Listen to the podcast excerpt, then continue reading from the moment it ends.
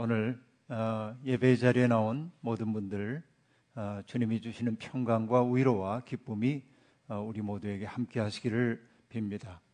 오순절 마지막 절기이고 또 대림절의 직전 주일인 오늘은 앞서도 말씀드린 것처럼 왕국 주일입니다.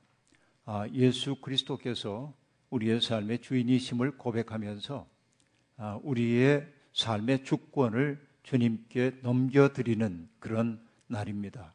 그러니까 예배 자리에 나온 모든 이들이 바로 그런 태도를 가지고 예배를 드려야 합니다. 어, 이 시간에 또 제가 마음속에 기억나는 것이 마음 졸이면서 시험을 준비했고 어, 그리고 일주일 연기돼서 어려움 속에서 수능 시험을 본 어, 우리 교회의 많은 젊은이들과 또 이 땅에 있는 젊은이들에게도 하나님의 위로와 평강이 함께 하시길 빕니다. 음, 시험을 잘 보든 못 보든 끝나고 나면 후련하긴 하죠. 예, 그런데 이탈리아 엄마들은 어, 아이가 학교에서 시험을 잘 못 보고 돌아오면은 그래서 풀이 주고 있으면은 이렇게 말한답니다. 다이수 깜짝 놀라겠죠. 다이 죽어라 그런 뜻이 아니고 이게 이탈리아 말입니다. 다이수 그건 간단히 말하면 힘내라 아, 그런 뜻이래요. 그리고 엄마는 풀 죽은 아이를 데리고 집 근처에 있는 그 아이스크림 가게나 과자나 조각 케이크를 파는 가게로 데리고 간답니다. 그래서 달콤한 것을 먹여준대요. 왜냐하면 단 것을 먹으면은 조금 좀 기분이 새로워지니까 이때 가장 자주 선택되는 아, 그 케이크 티라미수랍니다. 발음이 맞아요? 티라미수. 네, 저는 뭐 잘 모르겠는데. 근데 부드럽고 달콤해서 쓰라린 마음을 잊게 해준다고 합니다.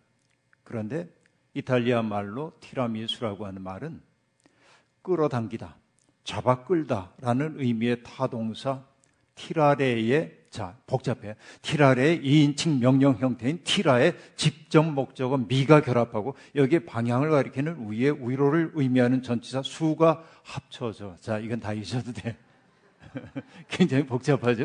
다 잊어도 돼요. 그래서 뭐냐면 나를 위로 끌어올리다. 그런 의미래요. 티라미수의 뜻은 나를 위로 끌어올리다 라는 아, 뜻이랍니다. 여러분, 이 말이 참 중요합니다. 실망, 낙심, 절망, 우울에 잠기지 말고 자꾸 우리의 마음을 위로 끌어올릴 필요가 있습니다. 살다 보면 절망스러운 일들 많이 있죠.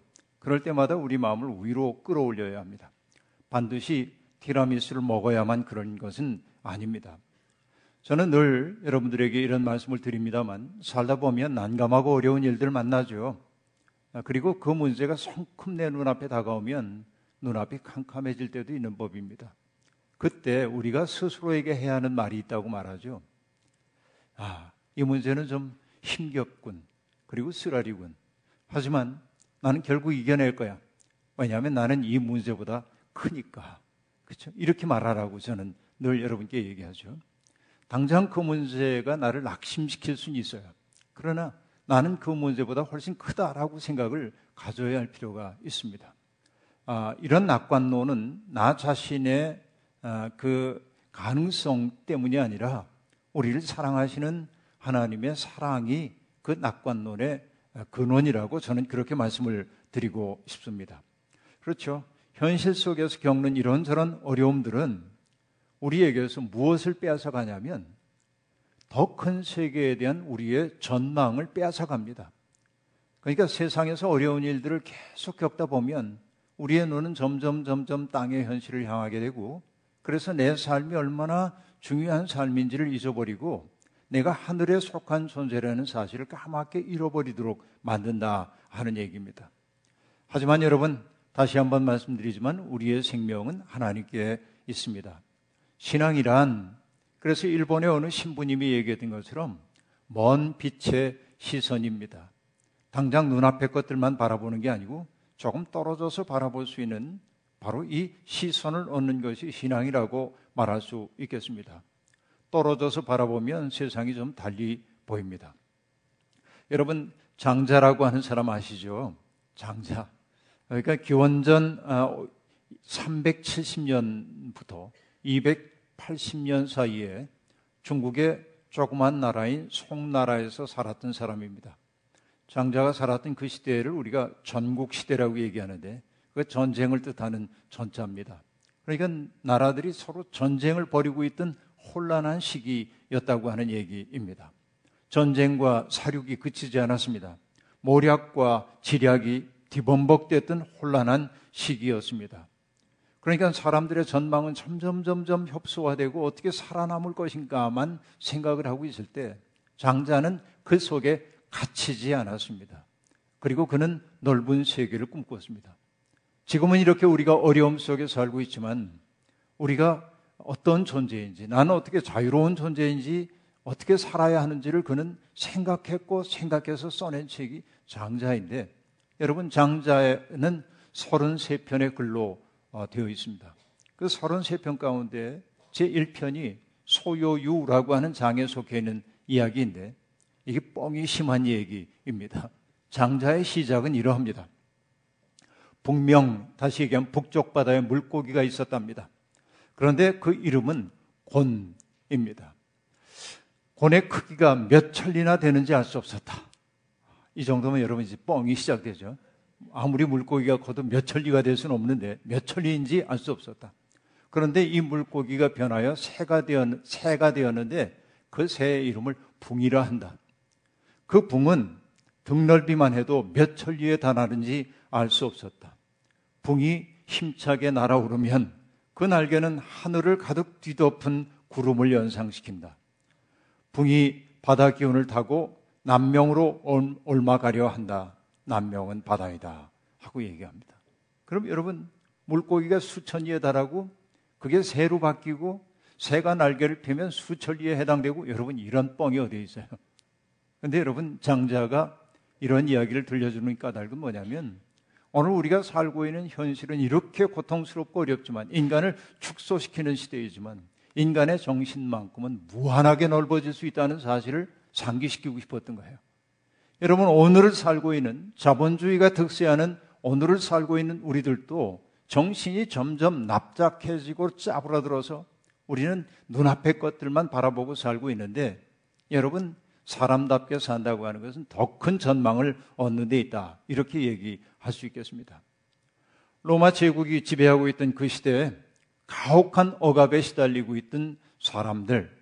여러분, 그 중에서도 팔레스타인의 척박한 땅에서 태어나 살고 있었던 요한은 사도 요한 얘기하는 겁니다. 주님의 꿈을 가슴에 품고 있다는 것 때문에 섬에 유배되어서 갇힌 채 지날 수밖에 없었습니다. 파트모스 성경의 반모섬이라고 얘기하는 섬에 갇힌 채 지날 수밖에 없었습니다. 그런데 그 유배지에서 이 요한이 사람들에게 전해주고 있는 이야기는 뭐냐면 로마가 압도적인 군사력으로 세상을 지배하는 것처럼 보이지만 세상을 궁극적으로 다스리시는 분은 하나님이다라고 하는 사실을 바로 유배지에서 세상 앞에 힘차게 전해주고 있었던 것입니다. 그 속에서 그는 하나님을 이렇게 고백합니다. 지금도 계시고 전에도 계셨고 앞으로 오실 전능하신 주 하나님께서 나는 알파요 오메가다 하고 말씀하십니다. 여러분 이 말 속에 담겨 있는 혁명성에 주목해야 합니다. 지금은 로마가 모든 것처럼 보입니다. 하지만 로마가 아니라는 겁니다. 전에도 계셨고 이전에, 이전에도 계시고 지금도 계시고 앞으로 오실 그 하나님이 세상을 궁극적으로 다스리신다. 알파와 오메가다라고 하는 얘기는 커 보이는 로마라고 하는 게 사실은 작다라고 하는 사실을 보여주고 있어요. 여러분, 그로부터 2000년이 지난 지금 우리는 알고 있잖아요. 로마 제국이라는 것은 이미 사라졌습니다. 하나님만이 세상을 지배하는 겁니다. 그러므로 여러분, 삶이 답답할 때마다 우리는 눈을 들어 이 장대한 세계에 접속을 이루어야만 하는 것입니다. 어느 시대나 마찬가지지만 옛 질서와 옛 세계가 무너지고 아직 새로운 질서가 확립되기 이전은 대단히 혼란스러운 시대라고 말할 수밖에 없습니다. 그럴 때 의롭고 바르게 살려는 사람들은 누구나 다 어려움을 겪을 수밖에 없었습니다. 견디기 어려운 박해가 그들을 괴롭히기도 합니다. 묵시문학은 바로 그러한 상황에서 탄생한 책들입니다. 성경에 등장하는 묵시문학은 어느 종교적인 천재가 마음속에 떠올려서 쓴 것이 아니고 그 혼란의 시기에 희망을 모색하던 빛을 모색하던 사람들에게 하나님이 주신 영감이에요. 그것을 기록한 것이 묵시문학이라고 얘기할 수 있겠습니다. 여러분 시련의 시간, 그 시간이야말로 창조적인 정신들에게는 새로운 세계가 태동하는 잉태의 시간임을 묵시문학은 우리에게 보여주고 있다 하는 말씀입니다. 저는 지금이야말로 새로운 문명의 기운이 태동하는 시대라고 마음속에 확신하고 있습니다. 왜냐하면 도처에서 종말의 징조들이 보이기 때문에 그렇습니다. 디모데 후서에서 바울 사도는 편의상 바울 사도가 저술한 것으로 얘기합니다. 바울 사도는 디모데에게 보내는 편지에서 종말의 때가 어떤 일이 벌어질는지에 대해서 얘기하고 있는데 그들은 잘못된 사랑을 하는 것이 종말의 시간이라고 얘기하고 있습니다. 어떤 사랑입니까? 사람들은 자기를 사랑합니다. 돈을 사랑합니다. 하나님보다 쾌락을 더 사랑합니다. 이것이 종말의 징조라고 얘기한다면 오늘 우리가 살고 있는 이 시대에 꼭 그렇지 않습니까? 사람들은 자기를 사랑하고 돈을 사랑하고 쾌락을 사랑합니다. 그러다 보니까 저절로 어떻게 됩니까? 타자들은 나의 안중에서 사라져요. 그래서 무정하고 난폭하게 되는 겁니다. 음모를 꾸미게 되는 겁니다. 불경합니다. 그렇죠. 무절제합니다. 이것이 말세의 징조라고 얘기하는데 오늘 우리가 살고 있는 시대가 그런 시대처럼 보입니다. 날마다 뉴스 보는 게 겁이 납니다. 참 가슴 아프긴 하지만 여러분 이집트 시나이 반도 근처에서 모스크에서 또 테러가 벌어져 가지고 수백 명이 죽었다는 소식을 우린 듣습니다. 제가 지금 여기에서 수백 명이라고 얘기하고 있지만은 뭉뚱그려 얘기하기에 고통의 크기가 우리에게 와닿지 않는데 그 한 사람 한 사람은 천하보다도 귀한 생명들인데 그들 하나의 죽음이 주변에 있는 사람들에게 빚어낸 고통의 크기라는 거 헤아릴 수가 없는데 그러니까 추상적인 숫자로 환원될 수 없는 사람들을 수도 없이 죽이고 있는 현실을 자꾸만 바라보면 인간이 뭔지에 대해서 묻지 않을 수 없고 나도 모르는 사이에 우리의 영혼에 퍼런 멍자국들이 생겨나고 그러다 보면 사랑을 선택할 수 있는 용기가 우리 속에 점점 사라지게 마련입니다. 이것이 여러분 오늘 우리가 처해 있는 상황입니다.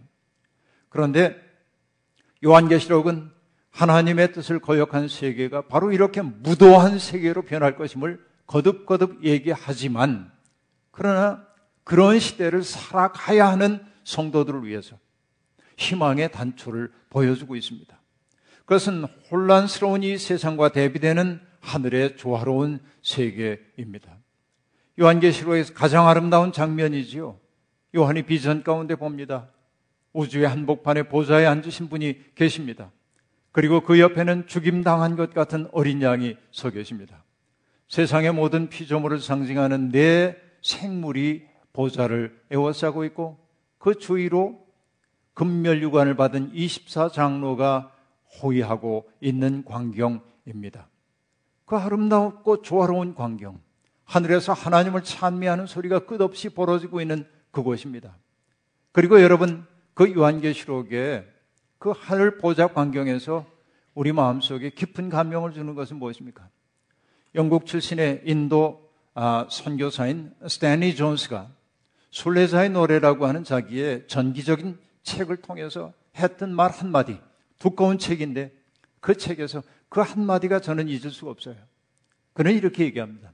기독교는 어떤 종교냐? 상처 입은 어린 양이 우주의 중심이라고 선언하는 종교를 하는 거예요. 세상에 상처 입은 존재, 죽임당한 것 같은 존재가 우주의 중심임을 선언하는 거예요. 예수 그리스도이죠. 이 얘기는 어떤 의미일까요? 그 말 속에 담겨 있는 뜻은 무엇입니까? 세상에서 연약한 자들, 고통받는 사람들, 상처 입은 사람들이 우리의 관심의 중심이 될 때 그 세계는 아름다운 세계라는 뜻이에요. 이것이 여러분 기독교입니다. 기독교는 바로 여기에 핵심이 있다고 얘기를 하고 있는 겁니다. 그렇죠. 그들이 24장로와 내 생물들이 그 보좌에 앉으신 분과 상처 입은 어린 양을 바라보며 찬양의 노래소리를 부르고 있습니다. 여러분, 그 세계를 본 사람들은 어떠합니까? 오늘 우리가 살고 있는 현실이 제 아무리 어둡고 암담하다고 해도 낙심하지 않습니다. 왜냐하면 완성된 세계, 궁극적인 세계가 무엇인지를 알고 있기 때문에 그렇습니다. 그래서 요한은 하나님, 하나님의 계명과 예수를 믿는 믿음을 지키는 성도들의 인내가 필요하다고 요한계시록의 한복판에서 얘기하고 있어요. 성도들의 인내가 필요하다. 그렇죠? 자, 여러분, 요한은 일곱 봉인에 담겨 있는 심판 이야기를 이미 들려주었습니다. 그리고 천사들이 나팔을 불 때마다 이 세상에 어떤 참혹한 일들이 벌어지는지를 쭉 나열했습니다. 고통스러운 이야기입니다. 간략히 요약하자면 나팔 소리가 들려올 때마다 생명을 위축시키고 파괴하는 일이 끊이지 않을 것이라는 내용이었습니다. 그런데 일곱째 천사의 나팔 소리가 들려옵니다. 나팔 소리와 더불어서 하늘에서 큰 소리가 들려옵니다. 세상 나라는 우리 주님의 것이 되고 그리스도의 것이 되었다. 주님께서 영원히 다스리실 것이다. 라는 소리 말입니다. 하나님의 집에는 하늘에서만 국한되지 않습니다. 하나님의 집에는 온 세상에서 일어납니다. 세상 나라는 주님의 것이 되었다라고 말하고 있습니다. 뜻이 하늘에서 이루어진 것처럼 땅에서도 이루어지는 그 날이 이미 시작되었다고 지금 선언하고 있는 것입니다.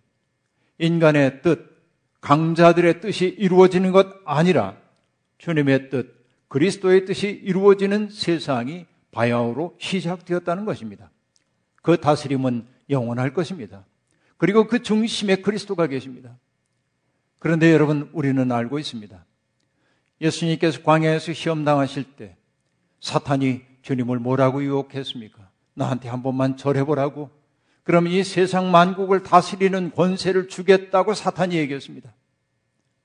그때 주님은 이런 지하에 거절했습니다. 사탄아, 물러가라. 라고 이야기합니다. 여러분, 사람은 누구나 지배의 욕구가 있습니다. 권력의 의지처럼 매혹적인 유혹이 어디에 있겠습니까? 자기의 뜻을 누군가에게 강제하고 그 사람이 내 뜻을 수행하는 모습을 볼 때 인간은 쾌락을 느낍니다. 그러므로 우리는 힘도 얻기를 원하고 지위를 얻기도 원합니다. 사탄은 바로 그럴 수 있는 힘을 주겠다고 주님을 유혹했던 겁니다. 그러나 주님이 말씀드렸던 것처럼 사탄아 물러가라. 성경에 기록하기를 주 너의 하나님께 경배하고 그분만을 섬겨라 하였다라고 말했습니다. 주님은 광야에서 사탄이 제안했던 것을 결국은 성취하셨습니다. 그것은 지배의 욕망을 성취한 것 아닙니다. 주님은 십자가의 사랑으로 세상을 섬겼고 그 때문에 죽임을 당했고 죽임당한 그를 하나님은 다시 살리심으로 사랑이 궁극적 가치임을 드러내 보이셨습니다. 십자가를 지시기 전 주님께서 신신당부하신 내용이 무엇입니까? 힘을 숭상하지 말라는 말 아니었습니까? 문민족들의 왕들은 백성들 위에 군림한다. 그리고 백성들에게 권세를 부리는 자들은 은인으로 행세한다. 그러나 너희는 그렇지 않다. 너희 가운데서 가장 큰 사람은 가장 어린 사람과 같이 되어야 하고 또 다스리는 사람은 섬기는 사람과 같이 되어야 한다. 여러분, 우리가 정말로 예수를 믿는 사람들이라고 한다면 그리고 주님이 이 땅을 통치하시기를 소망한다면 누구 위에 군림하려고 하는 저열한 욕망을 내려놓지 않으면 안 됩니다. 최근에 저보다 뭐 많이 후배이긴 합니다만 제가 존경에 맞이하는 저의 영적 벗이라고 얘기할 수 있는 천정근 목사라고 하는 이가 있습니다. 아, 그분은 우리 감리교 교단이 아닌데요. 그 천정근 목사님이 신문에 쓴 컬럼을 읽었습니다. 한국교회의 세 가지 근심이라는 제목이었습니다. 거기에서 그는 한국교회에 세 가지 근심거리가 있다고 말합니다. 첫째, 자격을 갖추지 못한 사람이 목사 된 것. 둘째, 그 사람이 목회에 성공한 것. 셋째, 세속적으로 성공하면 의뢰히 교계의 원로로 행세하는 것입니다. 라고 말합니다. 참 기가 막힌 요약 아닙니까? 이 세상을 관통하는 키워드로, 그런 세상을 관통하는 키워드로 그가 제시하는 것은 자기를 성찰할 줄 모르는 초신의 부박함입니다. 물론 이 글은 명성교의 세습을 비판하기 위한 글이었습니다. 그런데 탐심과 허위의식을 단호히 부정하지 못할 때 목사들은 예수의 길에서 벗어난다고 그가 말했고 그 말이 참 크게 다가왔습니다. 가슴이 서늘해지는 진단입니다. 여러분 잊지 마십시오. 주님의 지배는 섬김과 자기 희생을 통한 지배라는 사실 말입니다. 여러분 그 주님 주님의 통치가 시작되었다는 선언이 들려오자 24 장로가 엎드려 하나님을 경배합니다. 이렇게 경배했습니다. 지금도 계시고 전에도 계시던 전능하신 분 주 하나님 감사합니다. 주님께서는 그 크신 권능을 잡으셔서 다스리기 시작하셨습니다. 그렇죠. 하늘에서 들려온 소리를 받아서 응답하듯 24장로가 노래하고 있습니다. 그런데 여러분 눈치채셨습니까? 하나님에 대한 고백의 미묘한 변화가 여기 일어나고 있어요. 이걸 눈치챘으면 여러분 대단한 분들입니다. 눈치 못 채셨을 거예요. 근데 여러분 사장에 나오는 내 생물의 노래에서 하나님은 이렇게 고백되고 있습니다. 전능하신 분, 주 하나님. 전에도 계셨으며 지금도 계시며 또 장차 오실 분입니다. 라고 말합니다. 자, 11장의 고백에서 빠진 것은 뭐냐면 장차 오실 분이라는 표현입니다. 그렇죠. 이것은 미래적 상황처럼 보입니다. 그런데 여러분, 이 24 장로의 노래에서 장차 오실 분이라는 말이 빠진 까닭은 뭐냐면 하나님의 신비스러운 세상 경륜이 지금 이 땅에서 펼쳐지고 있는 거예요. 현재 진행형으로. 그렇기에 미래형이 필요가 없게 된 것입니다. 여러분, 이 24 장로의 노래에서 하나님의 통치가 세 가지로 이루어짐을 알 수 있습니다. 첫째는 주님이 크신 권능으로 온 세상을 다스리신다 하는 게 첫 번째고 두 번째는 죽은 모든 사람들, 살아있는 사람들을 심판하실 거라는 얘기가 두 번째이고 세 번째는 주님의 이름을 경외하는 이들에게 그분이 상을 주실 거다 하는 것이 세 번째입니다. 이것이 스물네 장로의 노래입니다. 여러분, 그런데 또 재미난 것 하나 있습니다. 24 장로의 노래는 4장과 5장 그리고 11장에 세 번 등장하고 있는데 각기 초점이 다릅니다. 4장 11절에서 그들은 만물의 창조주이신 하나님을 찬양합니다. 창조주 찬양입니다. 5장 9절에서는 당신의 피로 모든 민족을 구속하시는 주님의 은총을 찬양합니다. 구속주에 대한 찬양입니다. 첫 번째 찬양은 창조주에 대한 찬양, 두 번째는 구속주에 대한 찬양입니다. 그리고 마침내 오늘 읽은 11장 17절에서는 그 신 권능으로 온 세상을 다스리시는 주님의 왕권을 찬양합니다. 왕 되신 우리 주님. 그렇죠. 이 노래가 점점 점점 발전해 가고 있음을 우리들이 알 수 있습니다. 여러분, 요한이 이런 비전을 본 것은 앞서도 말씀드렸던 것처럼 로마의 가혹하고 압도적인 통치가 세상을 두려움에 떨게 만들던 바로 그때였습니다. 지상의 나라가 아무리 강력해도 창조주 하나님, 사랑으로 세상을 구속하시는 주님, 그리고 세상의 통치권을 물려받으신 주님이 궁극적으로 승리하신다는 사실을 스물네 장로는 아름답게 노래하고 있는 것입니다. 요한은 그런 비전을 1세기 성도들은 물론 현실의 어둠에 사로잡히곤 하는 이들에게 전하고 있습니다. 하지만 여러분, 그런 주님의 다스리심을 모든 사람들이 기쁨으로 받아들이지는 않습니다. 힘으로 세상을 제압하려던 사람들은 주님의 길을 한사코 거역하고 또 그 하나님에게 적개심을 드러내기까지 합니다. 하지만 여러분, 힘을 숭상하는 사람들은 지붕 위에 풀같이 속히 마르고 말 것입니다. 이것이 우리의 소망입니다. 그리고 여러분, 24 장로의 노래가 끝나면서 요한은 놀라운 비전을 봅니다. 하늘에 있는 하나님의 성전을 근 보았습니다. 그리고 그 성전 문이 열리면서 언약궤가 등장하는 모습을 보았습니다. 그런데 여러분 이상하죠? 요한계시록의 뒷부분 21장에 가면 하나님 나라에는 성전이 필요 없다고 얘기합니다. 그렇죠. 그런데 거기에 무슨 성전이 있다는 이야기입니까? 바로 그것은 뭐냐면 주 하나님과 어린 양이 그 토성의 성전이시기 때문에 성전이 필요 없다. 그 얘기합니다. 해와 달도 거기엔 필요 없습니다. 주 하나님의 영광이 온 누리를 밝게 비추고 있기 때문에 그렇습니다. 예수 그리스도의 삶이 그들의 등불이 되기 때문에 해와 달도 필요 없다고 얘기하고 있습니다. 그러므로 그 완성된 세계는 밤도 없습니다. 그런데 11장에서 요한은 모순되게도 하늘에 있는 성전을 말하고 있습니다. 여러분 이 대목을 이해하기 위해서는 후기 유대교의 전설을 알아야 합니다. 우리는 성전의 가장 내밀한 공간이 지성소라는 사실을 알고 있고 지성소에 언약궤가 있다는 사실을 압니다. 언약궤 속에는 모세가 시내산에서 받았던 10계명 돌판이 들어있다고 우리는 그렇게 알고 있습니다. 그런데 여러분 주전 587년에 바벨론에 의해 이스라엘이 멸망당하면서 성전이 무너졌습니다. 그때 언약궤도 사라졌습니다.